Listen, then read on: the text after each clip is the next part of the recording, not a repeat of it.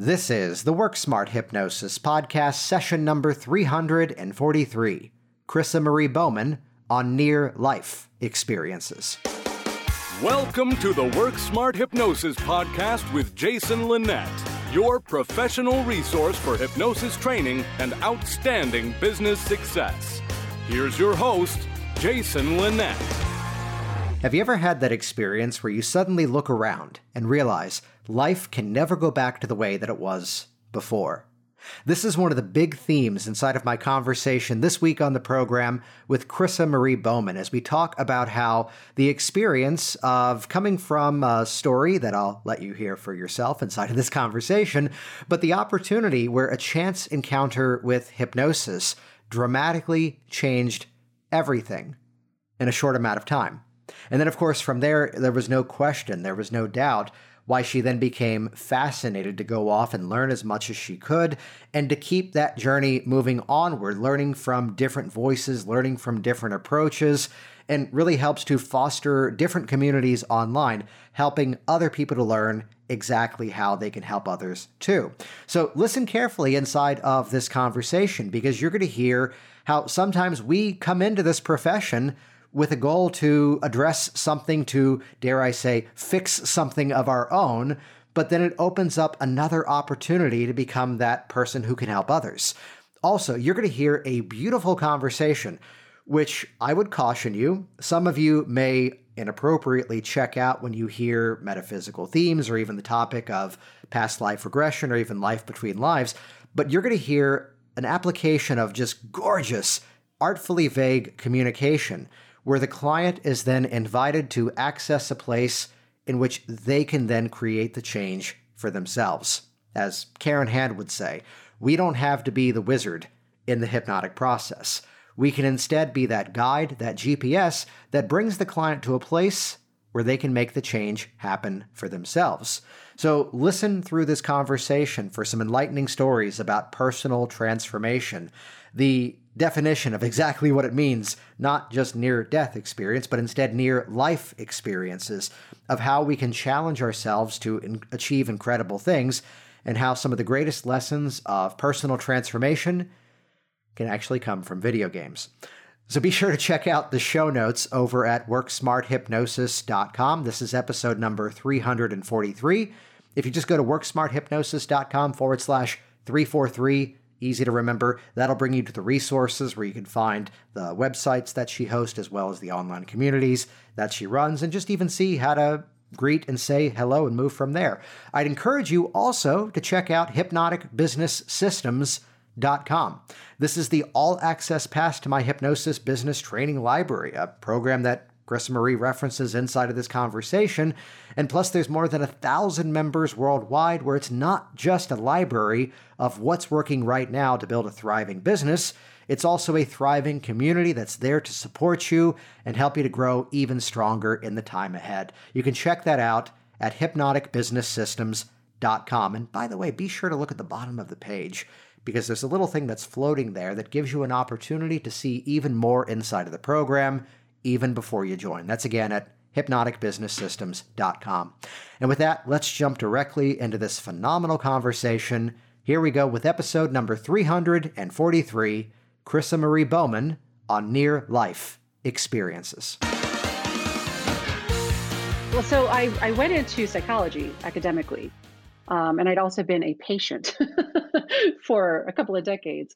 And I had a specific thing that I was working through or trying to work through that just wasn't really um, getting better through traditional talk therapy.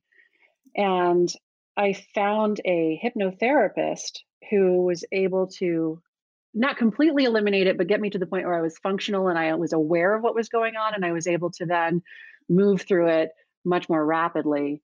And I think it, it was like three sessions something yeah. that in 13 years of dealing with this one particular issue which i'm i'm not afraid to say it was agoraphobia i wasn't really making any headway and then in three sessions hypnosis sessions i was out and about again yeah and what was the thought process just to kind of go into that for a moment what was the thought process to reach out to a hypnotist on that you know it was one of those things where um, this might sound a little esoteric and i do tend to sort of believe in these sorts of things but I was really at my wits' end, and I was like, I am so ready for this to be over. There's something deeper going on. I, I'm not, I'm not able to get there just through talk-based therapy. Um, I felt like talk therapy was sort of uh, working from the outside in, hmm and as soon as I sort of asked that question of myself, I started noticing advertisements for hypnotherapy just popping up randomly and like suddenly my my reticular activating system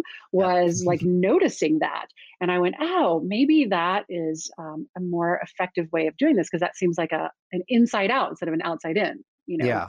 way of changing and and yeah it was it was absolutely um, everything that i had hoped for and i was ready i was so ready and i was not a great client i will have to just state that up front How so? I well, I did not go into trance easily. I also had, like a lot of my clients now, a very specific idea of what trance was that was based kind of on Looney Tunes. hmm Yeah. and so I had this idea that I was going to be completely out of it. I was going to be unconscious. I wasn't going to know what was going on. And so I felt like, well, man, I really failed at that after the first session. But then I started noticing that I was getting better. Yeah.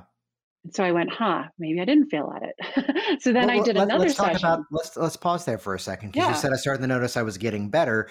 We all would throw around the quotes, the definitions that we've heard. You know, the classic Dave Elman bypassing critical faculty of the conscious mind, and these are things that people often repeat by way of you know tradition. What was that moment of that aha of going, oh, this is doing something? Oh, well, for me, because the issue I was dealing with was agoraphobia, it was actually being able to like go somewhere without having a debilitating panic attack. Yeah, Um, nice. and I had to make sort of negotiations with myself. You know, it's like, Mm, okay, I'm just going to go out for 20 minutes. I can do that. Yeah, I can do that. I'm, I'm only going to be like two miles away from home. I can handle that. And as long as I made these negotiations with myself, I was able to do it. But that was something I wasn't able to do prior to that hypnosis session. yeah, And and at first I was like, was it the hypnosis session? My clients do this too. Was it the maybe it was just me. Maybe it was all me. And so I thought, well, I failed at the hypnosis session because I didn't go into a trance. So therefore it must have just been me.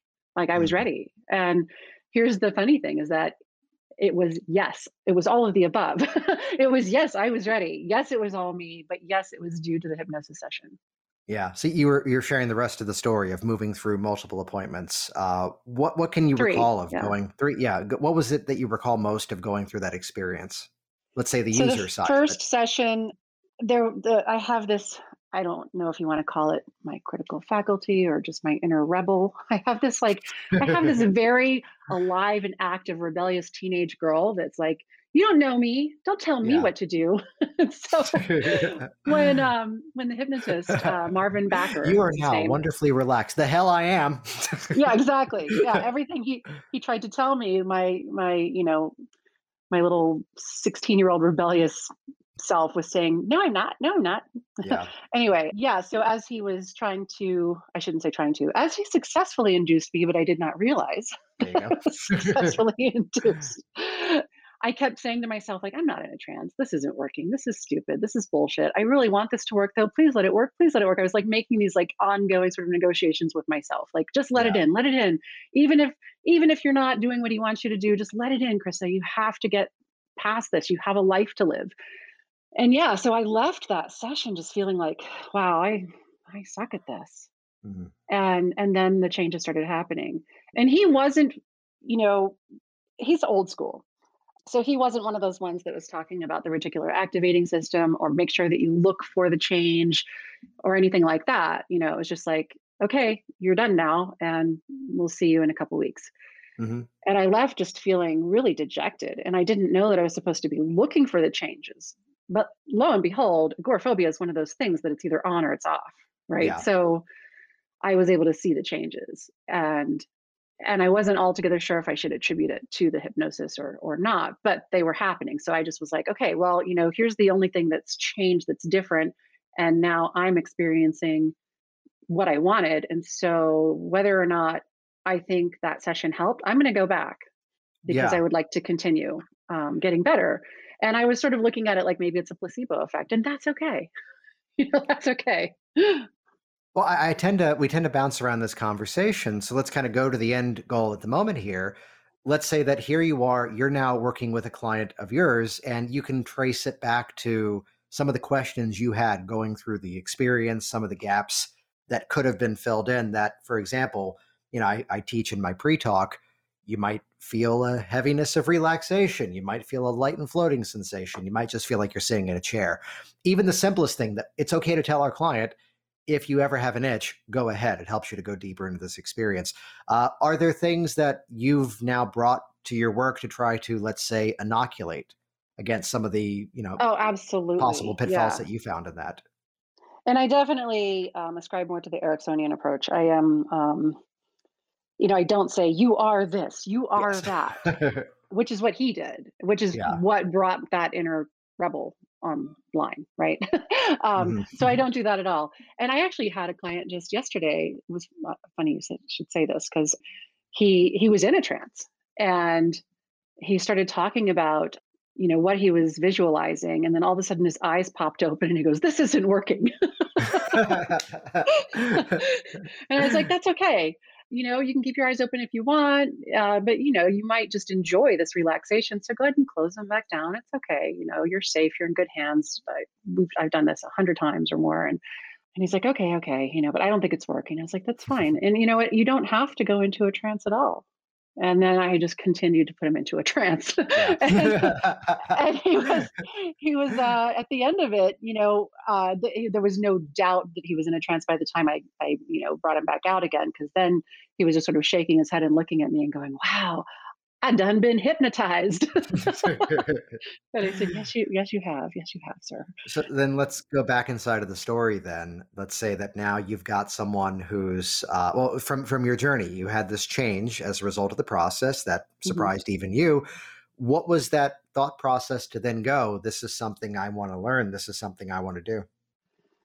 Well, three decades of psychotherapy, 13 of them specifically focused on agoraphobia, were not getting me anywhere to the degree that just one single hypnosis session did. Mm-hmm. And and so I was like, wow, if it can do this for me with this issue that I've been working on for so long, I, I want I want to be able to do this. And lo and behold, you know, I actually already had a degree in psychology.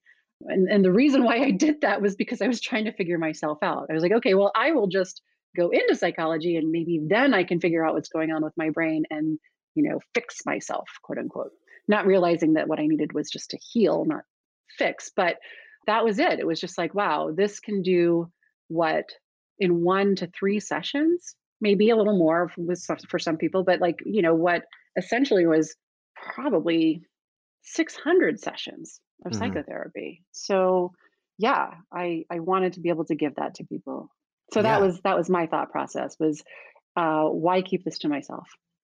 So then walk us through some of that journey. Where did you start to look? What did you start to do in terms of gathering this knowledge? How far back do you want me to go? Let's see we have another half an hour now. okay well so i spent my like the first eight and a half years of my life on two different new age sort of hippie communes mm-hmm. where there was just a whole lot of new agey stuff. It was spiritual, but you know, non-religious. The first one was uh, the Edgar Cayce uh, yeah. Foundation in Virginia Beach, and then the second one was the United Research Light Foundation in Asheville, North Carolina. You know, and so by the time, from Virginia Beach originally. I did not know that. Yeah, and I only I only figured out that was there after I left the area. Oh wow! So this for me was the early '70s. Here, here was the ex girlfriend from high school that it was from their front yard. I'm like, "What's that big place over there?" And um, if I knew, I would have gone and hang out, hung out some. yeah, I don't have a lot of memories from it, but I remember my best friend, and I remember we lived on this like little court that was near the area. It was sort of like a there were several bungalows and everybody that lived in these little bungalows were all part of the community but it wasn't a commune in the sense of like self sufficient, you know, sort of commune. It was just a group of people that decided that they all wanted to sort of live near each other because they all had this one single thing in common. Yeah. But anyway, so then my mother and I moved off of the one in Asheville and I cycled into public school and that was that was a crazy change after having lived on you know pretty like open new age hippie commune so I hit my teenage years, the rebellious years, and I wanted nothing to do with new agey stuff, with alternative health. our family practitioner up to that point had been a naturopath, and I was just like, nope, nope, nope, hardcore science all the way. I want nothing to do with this like flaky hoodoo guru stuff. And then I had a near death experience when I was 18, and that changed everything. And that's why I also decided to later go into psychology. There were a few things that that led up to going into psychology as a degree, but that was one of them because none of the spiritual stuff that I'd been exposed to really resonated with the experience that I had in my near death experience. So fast forward all the years later, trying to recover from agoraphobia, which came out of a really abusive marriage, my second marriage. And that's when it started. And so I was like, okay, well, you know, all these years of talk therapy aren't working. Maybe I need to revisit my roots. Maybe I need to like look at alternative therapies again. Maybe I need to sort of just go ahead and, and open my mind up again. It doesn't have to be hardcore science, you know? Um, although many would say that psychology is a pseudoscience. So anyway, um, I, I think it was that moment when as soon as I was just like, let's open, let's open back up and see what else is out there. Stop being so closed-minded about this just because of your, you know, upbringing. That's when I started noticing all the different signs sort of leading me towards hypnosis. The first thing that I did after seeing the doctor that I saw, and he was actually a psychotherapist who was certified in hypnosis, um, but more the old school hypnosis, like you are getting sleepy, mm-hmm. you are, you know, whatever, was rapid transformational therapy through uh, Marissa Peer. And that was really interesting. And I, I paid a lot of money and I got certified through it. Beautiful program, but a lot of holes still. I felt like I, this this works for many people, but not everyone. And then I discovered Mike Mandel, and I was like, ah, okay, so let's let's delve into this. And all of the missing components were filled in, and mm-hmm. so I became certified in that. And then I stumbled upon David Snyder and um, some NLP type things. And my my education has just continued to just blossom from there. I never stop learning. there's no point at which I'm like, oh, I I know enough. I'm done now. Um, yeah, but I also that, don't know what I don't know. So like when right. people say, well, what else are you looking for? I'm like, well, I don't know, but I'll let you know when I find it. you know. and then I found you.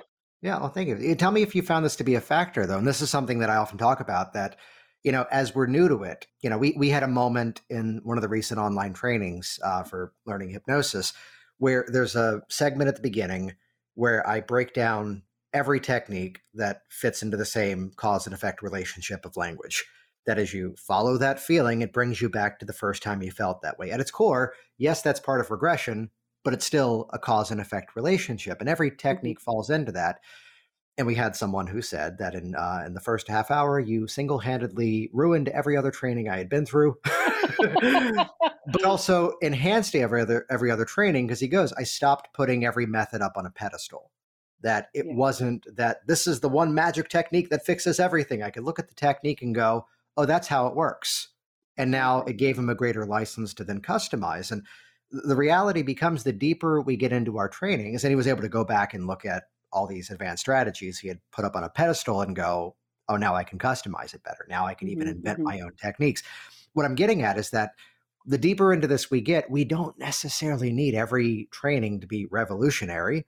You know, we'd like them to be, but sometimes it just comes down to one way to make this transition a little bit smoother than you had before. Yeah. One way to deal with this little hiccup in the process, kind of like what you had brought up as to the guy going, um, I don't think this is working yet. Clearly, you're seeing every sign you want right. to see. is, is there a story that comes to mind of just picking up what some in this audience could hear as just the tiniest of a nuance, but it paid off a huge difference in terms of the results you saw with your clients? Yeah, but we're going to go back into a little bit more of an esoteric territory. You ready for that? Oh, yeah. Okay. So, hypnosis, hypnotherapy is all about communicating directly with the subconscious or the unconscious, right?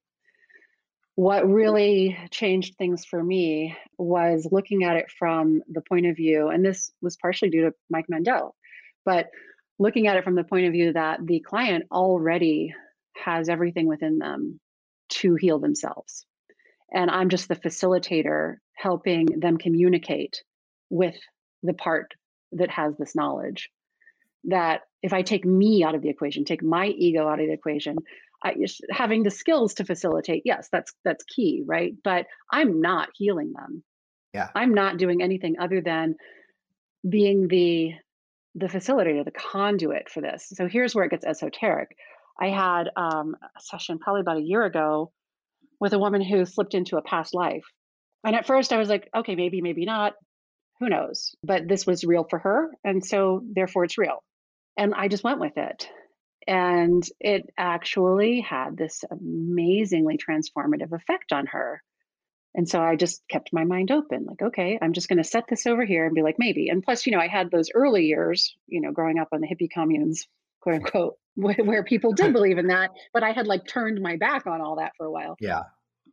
So I just like sort of set it over here and I was like, okay, well, there's that. That was an anomaly. We'll just, you know, keep it over there. Let's not try to analyze it too much. It worked for her and that's what matters. And and then it happened again and then again and then again. And so I started intentionally calling forth my client's highest consciousness to help heal their subconscious. And that was the game changer for me right there. Yeah. All I am doing is basically being the interpreter and the facilitator for this. And, and the way that I looked at it, to sort of use a, um, a metaphor that I use with my clients frequently, is a video game. So your subconscious would be the terrain. Your subconscious would be what you think is life, but that's actually the the the territory, right? the map. And then you have the the character that's in the game going through all of these hardships and all of these winnings and all of the, you know whatever that that that character is going through in that territory and then you have the player and I see the player as actually the soul. I used to think the player was the conscious mind, but now I think the player is the soul.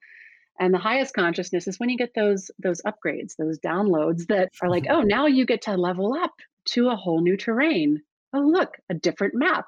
Oh, let's open up the treasure chest and now you have these gifts that you can use, you know, to to make the experience better and I, the more I started thinking about this metaphor, I was like, that really fits too, because when these clients of mine have gone into these um, past life and in between life experiences, they're able to see themselves from a much sort of higher perspective, like an umbrella looking over the whole of their life, right? And then seeing that the other players are doing the same thing. So even players that they've had trauma with, if you're able to talk to them from that sort of highest consciousness point of view, or even the player as opposed to the character point of view, like everybody takes off their their suits of armor that are part of the game and just like sits around the coffee table and says, "Hey, that was a really fun game. Yeah, it was. Hey, you did really good. Like, thanks so much for killing me. That was a great job." you know, metaphor, um, everybody. Metaphor. Yeah, yeah. exactly. That's what. It, yeah, ex- metaphorically. Um, yes. you, know, you played your character really, really well. You know, but being able to look at it from that perspective was just incredibly healing. And so now when i have these i don't do it with everybody. I sort of have to just intuitively feel out like who's ready for it. But i'll just say like hey as i'm doing the induction um, I'll, I'll mention something along the lines of you know bringing in their highest consciousness to hold the gps mm-hmm. while their subconscious is the map is the is the actual terrain that we're exploring right What's beautiful about that is that it's artfully vague, it's ambiguous on purpose, and it's opening up that interpretation because I can imagine you've said this and it didn't go that direction. Right. You know, it still ended, it still moved somewhere important, somewhere meaningful. Uh, there's a story that comes to mind that people would often press me in a training. It's like, well, what's your opinion on past life? Is it real? Is it not real? And I go, we can't prove any statement in either direction. So let's just stick with fascination for right now. It's not exactly. the kind of work that I tend to focus on. But here's a moment where I'm doing, and here come the air quotes. Uh, here comes a session. This had to have been 2011 or 12, where I'm doing the quote standard regress to cause model. And suddenly, by the answers I'm getting in the daytime or nighttime, all that stuff, she's not somewhere that was anytime recent, mm-hmm. to say it simply. And we find a suitable event to clean up go into that experience, let yourself receive whatever other wisdom or knowledge is necessary, bring that up into this moment, and now tell yourself. So I'm doing, you know, modern informing basically. Into the session, it's worth pointing out she is a chaplain for the Navy. Oh, um, oh, wow. Yeah. And her question was Did you bring me there or did I bring you there?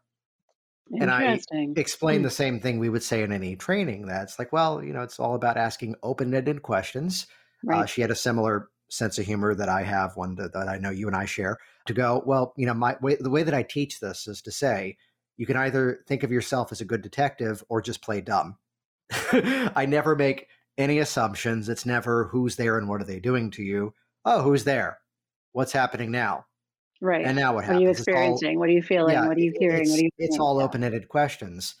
So I go, so based on your question, I think you brought me there rather than me bringing you there. And she just kind of sits back and she goes, well, that changes a few things now, doesn't it? and wraps up politely, and every bit of the issue was then resolved. which the beauty of this becomes the same way that you took this piece of advice, which has origins back to, you know, the phrase that some people in our profession would even take offense to, that you're born with all the resources you need uh, in order to make this change. And I've heard people actually get up and speak against that to say hmm. that, well, they weren't born knowing how to walk. It's like, well, yeah, but they were born with the ability to with learn. the resources, the ability to, yeah, yeah, the ability, and, and the fact to, that they didn't just fall down and go, well, that's it. Walking's not for me. Clearly, yeah. Let the other babies walk, not that this is, one. This fat of you know? walking isn't going to catch on. Yeah. Right. no, but that opportunity that you took that, I, I've told a similar metaphor over time as to the game is. If you go back to the podcast episode, which is the keynote at Hypnothoughts in 2017, it's the game of how long can I talk about Super Mario Brothers without you realizing I'm talking about Super Mario Brothers? Um, we're, we're, we're testing new things, we're trying new things, and only once do I then drop the statement. And that's when our hero of the story discovered a note that read, I'm sorry, the princess is in another castle. Some people start mm. to smirk. But this journey of learning in terms of where we've gone. And the reality is, and I want to hear your opinion on this as someone who does make use of, we'll put the category of regression. We'll leave it at that. How important is it to you what the event was versus how they utilize what the event meant to them? I don't I don't see it as an either or, Jason. Yeah. I don't. Kind of, I see what, it as What do you mean by that? Um so I leave it open-ended like you do. And um by doing that, some people absolutely need to to understand why, how, where, when and other people not so much. Um, some people benefit from how, where, why, when, and other people not so much. But even when I'm doing the regress to cause, which is, you know, not every session, I make sure that the only reason we're even touching upon that is so that we can go back and reframe it. Mm-hmm. But the the bulk of the session is to help them come away with the resources and the tools to integrate that into their present life and moving forward. So it's all well and great to be able to understand where something came from, why, you know, and figure out like, oh yeah, I was three years old and this happened or whatever. But that doesn't necessarily change anything. Yeah. I think right there is, you know, where, where so much of the conflict and even controversy lies that, you know, it's not ever. I heard someone one time say, well, you know, if you ran over a pothole with your car, going back in time and filling the pothole in isn't going to fix the alignment of the car. To which I go, let me use your same metaphor to now disagree with you. because we're going to leave the pothole exactly as it was. Because what we really need to change is the reaction to the pothole. Mm-hmm. And that story yeah. of how, you know, because this happens now becomes another response. Right. And so the subconscious mind is like, it's there to protect us, right? It's there to keep us alive. It's not necessarily there to make us happy. So if it has this pothole memory, it's going to be like, okay, be aware of potholes Potholes are everywhere. They could happen at any time. Be wary of potholes. And then I feel like our highest consciousness is the one saying, well, yeah, they are everywhere. So just be aware of them so you can resourcefully deal with them. And then acknowledge the fact that every pothole you've ever encountered, you've actually survived. Mm-hmm. yeah. You just said something that I don't want to skip over, which was that I don't use this technique with everybody and that's enlightening having you know come from specific schools of thought that would say do this with everybody this is the most important style of work how do you make that decision in terms of what to use and what not to use oh in the intake i, um, use a lot of nlp to sort of feel people out and you know listening to their responses and sort of allowing my ears to prick up whenever there's you know something where it's a possibility they might have some sort of existential crisis if we go into something like the highest consciousness. But they're open to the possibility of understanding the subconscious because we can at least explain that over, you know, several decades now of, of research, even though we can't point to it and say, here's the subconscious mind. But but we do in fact know that it exists. We just, you know, can't like point to it and say, this is it. Um, here's where it lives. But we have evidence to support that it's there. And so people can can do that. Not everybody's open to the possibility of extending that same margin of, you know, possibility to a higher consciousness. Yeah. And so I just listen for that. I just listen for that. And then when I do a regress to cause, and it doesn't even have to be to cause, quote unquote, like it can just Yeah. be kind of like what you were saying, like to any situation that brings up this same emotion, the same belief system, the same, you know, thing that's currently limiting you, that's currently causing um, or wreaking havoc or, you know, whatever.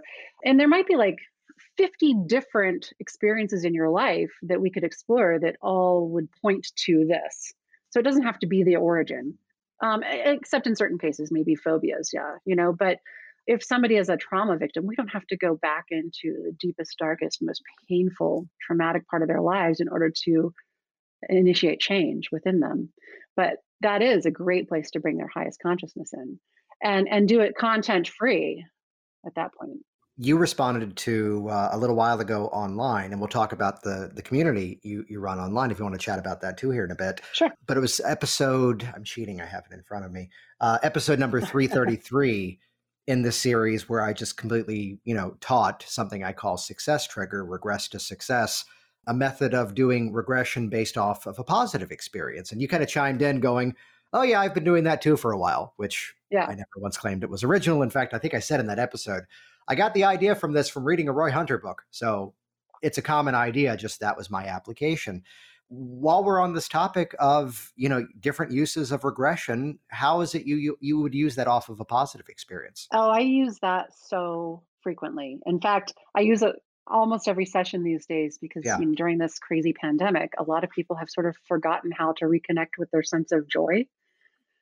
And we have it. We all have it. And so I'll use um, a regress to a happy, joyous occasion, a situation where they they felt connected, they felt bonded, they felt loved, they felt loving, that they felt proud of themselves, that they felt successful whatever whatever is needed you know in order to sort of initiate that change work but to take them back to that whether it was a week ago 20 years ago or when they're just born. I've had people that go back to like just being born and coming into the world and feeling this sense of like oh yeah okay this is different but there's a lot of love here. I don't have to be afraid. There's people here to care for me. I Yeah. feel their love.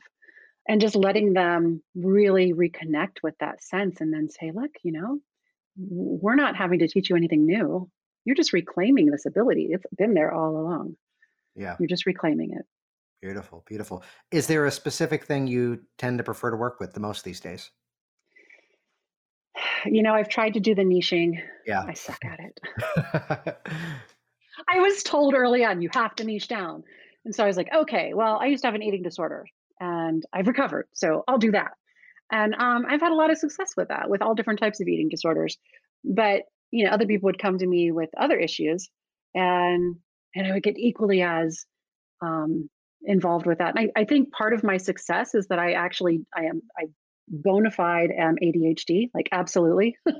And so i hyper focus and obsessively focus on things that interest me but there's never just one thing. It's like multiple things and i'll go bam bam bam bam bam. And so like niching down to just one thing. So uh, these days i seem to be mostly interested in helping people heal from hidden abuse like narcissistic abuse and not always nar- it doesn't necessarily mean that there's somebody that's a bona fide narcissist with npd but you know has narcissistic tendencies that have been abusive and helping them understand why is that person that way and and how you can separate yourself from it and how you can heal from it and how you need to just basically give yourself back like reclaim all the things that were taken from you in that relationship or in that situation.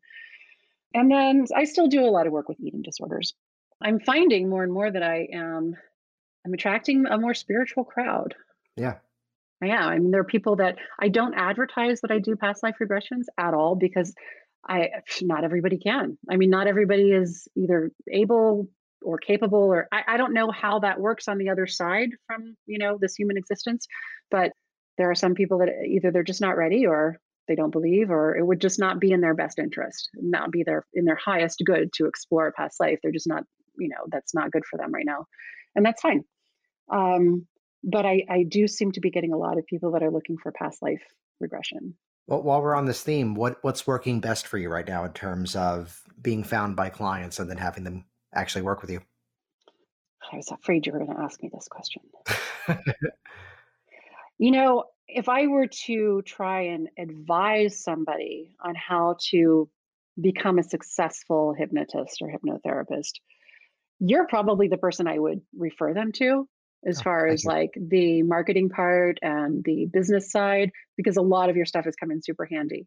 But i also feel like for whatever reason i've just sort of gotten lucky. Like there's like i've i've i've stumbled blindly into what works in some ways like locally as well as on a more global scale and then word of mouth is huge.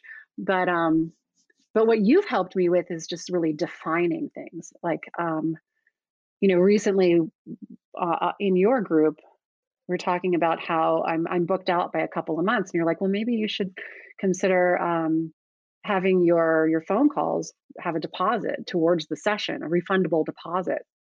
I was like, oh, huh.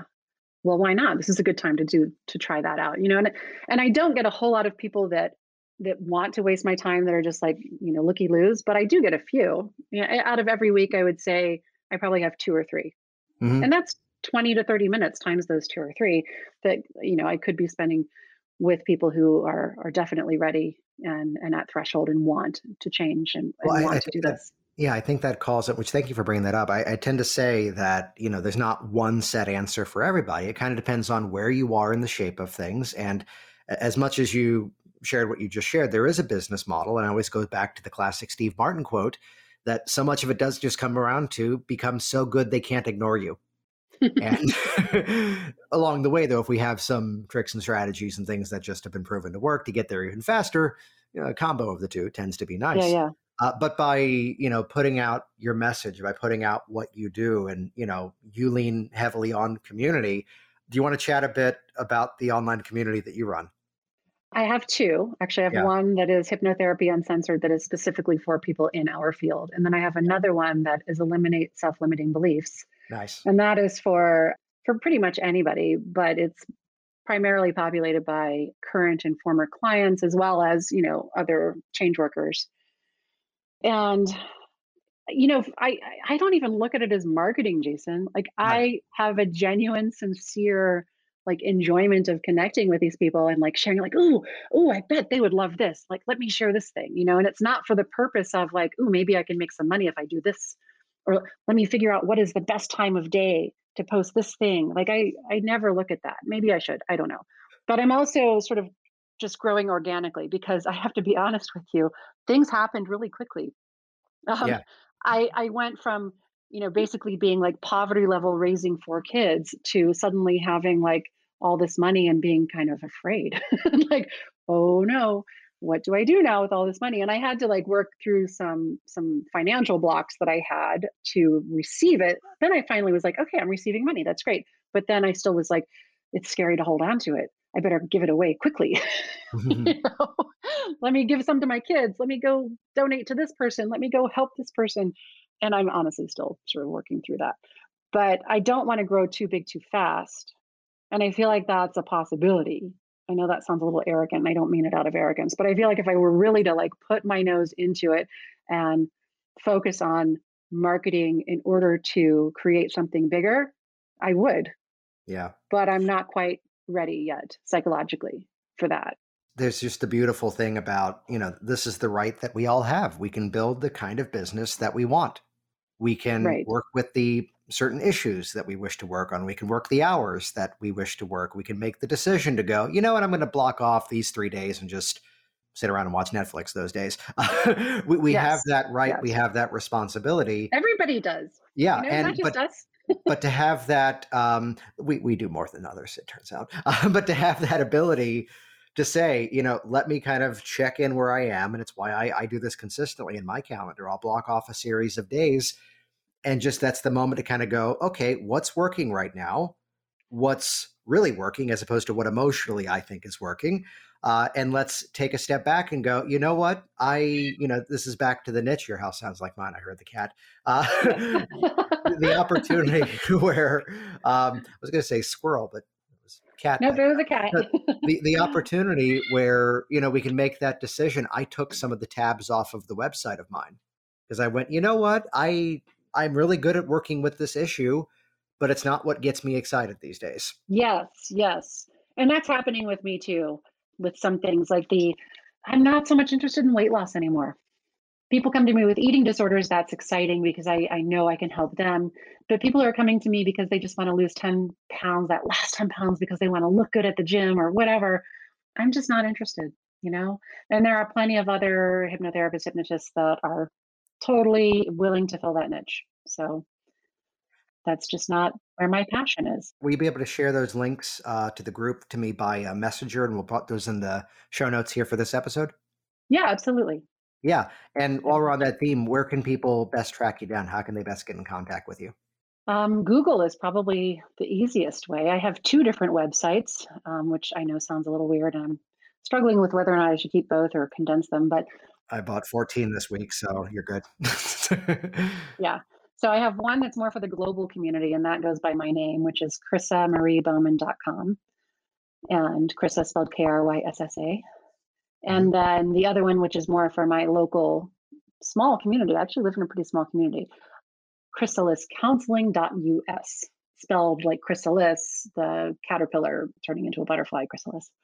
So those are the two best ways to to find me, but on Facebook as well as well as TikTok and Instagram, where I am Kryssa, K R Y S S A underscore Liss L Y S. Excellent. we'll put links to everything in the show notes over at worksmarthypnosis.com. It's been awesome having you on here. Thanks for joining me and thanks for what you've been doing in those communities as well. And what you said is really the intention of so much of it. When we do things without the intention of drawing a straight monetary line from the action, from the content to someone then paying us, that's where some of that happens even faster to put that focus that intention Absolutely. on educating oh and informing gosh. and fostering community you know people can smell hunger people can smell fear um, but instead when someone connects with the heart that someone has and you've definitely demonstrated that wonderfully inside of the groups that you run you. uh, any any final thoughts for the listeners out there um, just something that recently came to me i'd like to share and that Yeah. is um, the difference between striving for something that you want that's going to improve your life versus striving to avoid something that you don't want.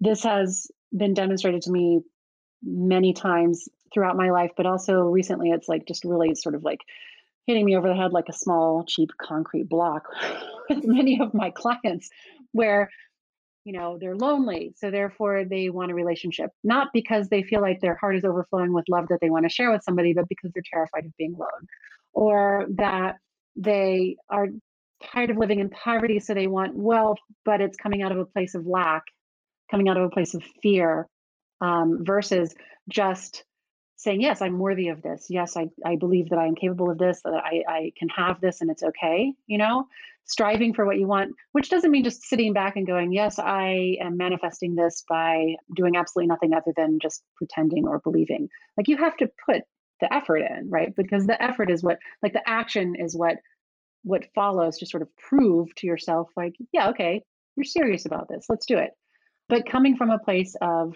of lack or of fear versus going towards a place of enrichment and personal evolution and even though sometimes the end result might look similar, because maybe it's uh, that husband or that wife that you've always wanted, but the difference is that one is one that you actually sought for and you realized that you were ready and um, you had you know healthy outlook healthy boundaries et cetera. And the other one is somebody that you settled for somebody that were like please don't leave me please.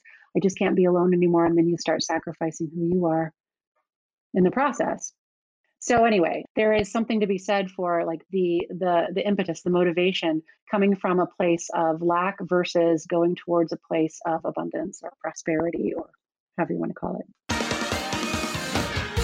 Jason Linett here once again, and thank you, as always, for leaving your reviews for this program online, sharing it in your ongoing conversations to help elevate this entire profession, and yes, indeed, interacting with these really cool people we have on here as guests. Check out the show notes at worksmarthypnosis.com forward slash 343. That'll bring you over to this near life experience episode with Kryssa Marie Bowman to check out the communities that she runs, to reach out and say hello as well. And while you're there too, check out hypnoticbusinesssystems.com. As we like to say, guessing sucks.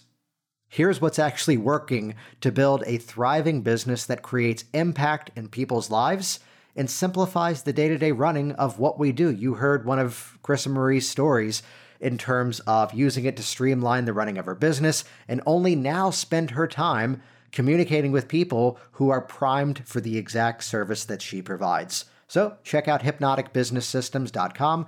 Look toward the bottom of the page because there's something floating there which gives you an opportunity to check it out and learn even before, even more before you dive into the program. We'll see you inside at hypnoticbusinesssystems.com. Thanks for listening to the Work Smart Hypnosis podcast at worksmarthypnosis.com.